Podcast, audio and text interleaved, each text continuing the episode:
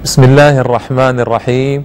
الحمد لله حمدا كثيرا طيبا مباركا فيه يليق بجلال الله تعالى وعظمته وصلاة وسلاما على سيد المرسلين سيدنا محمد النبي الأمين وعلى آله وصحبه أجمعين. أما بعد أيها الإخوة والأخوات السلام عليكم جميعا ورحمة الله تعالى وبركاته.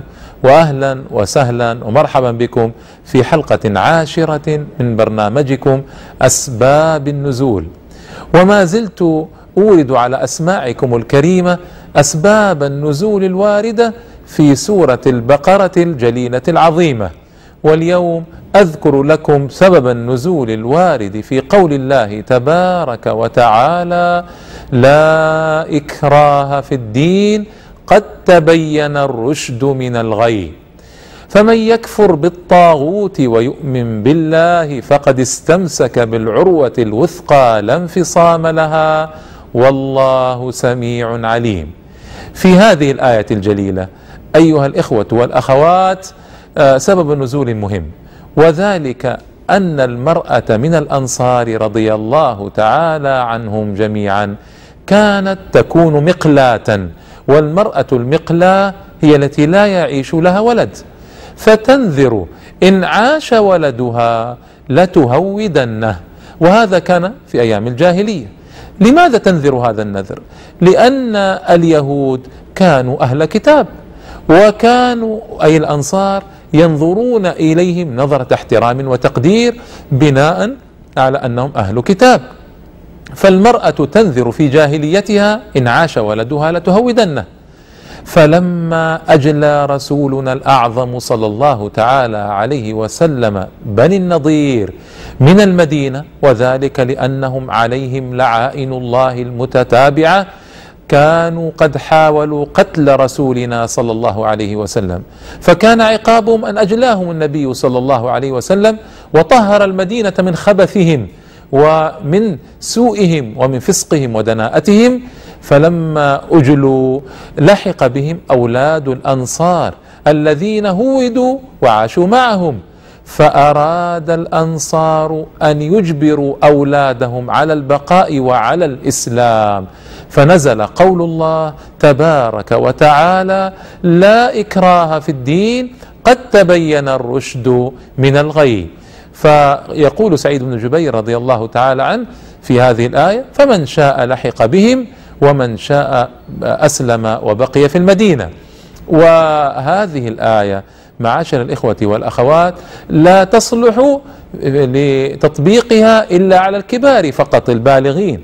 أما الصغار فإنه لا يجوز أن نمكن الكافرين من أخذهم. هذا حكم شرعي واضح.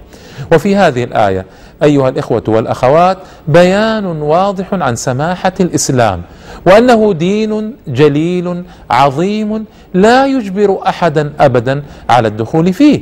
هذا أمر واضح.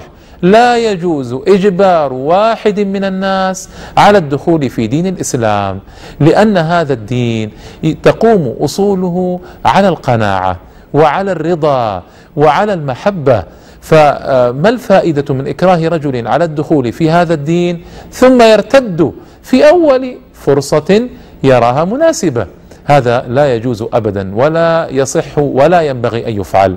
والأمر الثاني أيها الإخوة آه، بيان سماحة الإسلام. هذا الدين الجليل الذي لا يكره احدا على الدخول فيه كيف صنعت الأديان السابقة؟ النصرانية على سبيل المثال. ماذا صنع قسطنطين في الدولة الرومانية وقد كان وثنيا مثل أهله ثم أس ثم تنصر. فماذا صنع؟ أجبر بحد السيف أهل مملكته أن يدخلوا كلهم في النصرانية. ومن أبى فإنه يقتله قتلا ذريعا. فأدخل الناس في النصرانية قسرا وكرها لا عن طواعية ولا عن رغبة. وهذا جرى أيضا في محاكم التفتيش في الأندلس إذ لما استضعف المسلمون وأخلدوا إلى الأرض وركنوا إلى الترف. عاقبهم الله تعالى بفرديناند وإيزابيلا الملكين الإسبانيين النصرانيين الكافرين.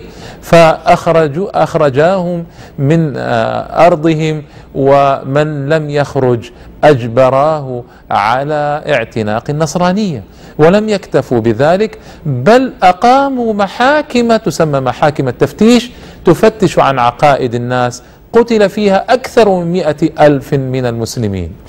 قتلوا حرقا وتعذيبا والعياذ بالله. انظروا ماذا صنعت النصرانية بأمم الأرض. وهذان مثالان يعدان غيضا من فيض. وماذا صنع المسلمون؟ لم يجبروا أحدا على الدخول في الإسلام. حتى عندما فتحوا البلاد فتحوا مصر والشام والعراق وبلاد ما وراء النهر وبلاد المغرب لم يجبروا احدا على الإسلام ابدا. هذه نقطة لابد أن نفهمها أيها الإخوة.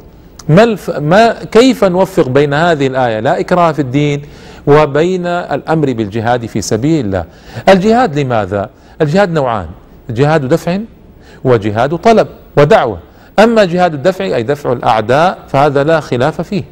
وأما جهاد الطلب حتى نوصل الدعوه دعوة الإسلام إلى الآخرين. تصوروا أن المجتمعات الأولى كانت تعيش بلا معرفة عن الإسلام البتة. وليس هنالك وسائل إعلام توصل رسالة الإسلام السمحة إليهم. ليس هنالك وسائل إعلام لا مرئية ولا مسموعة ولا مما يتعارف عليه الناس اليوم. وعظماؤهم مثل كسرى وقيصر والمقوقس والكاهنة بربر إلى آخره لا يسمحون لدعوة الإسلام أن تصل. كيف نوصل دعوة الإسلام؟ إذا لابد من إما الإسلام أو الجزية أو الحرب. هذه قضية مهمة. الإسلام معلوم والجزية معلومة لأن إذا أدوا الجزية يسمحون بدخول المسلمين إليه فتنتشر دعوة الإسلام. وأما الحرب فلإزاحة الجيش المعتدي فقط. فلما دخلوا على البلاد المفتوحة ما أجبروا أحدا أبدا. وبالعكس الناس دخلوا إلى دين الله أفواجا. أين نصارى مصر؟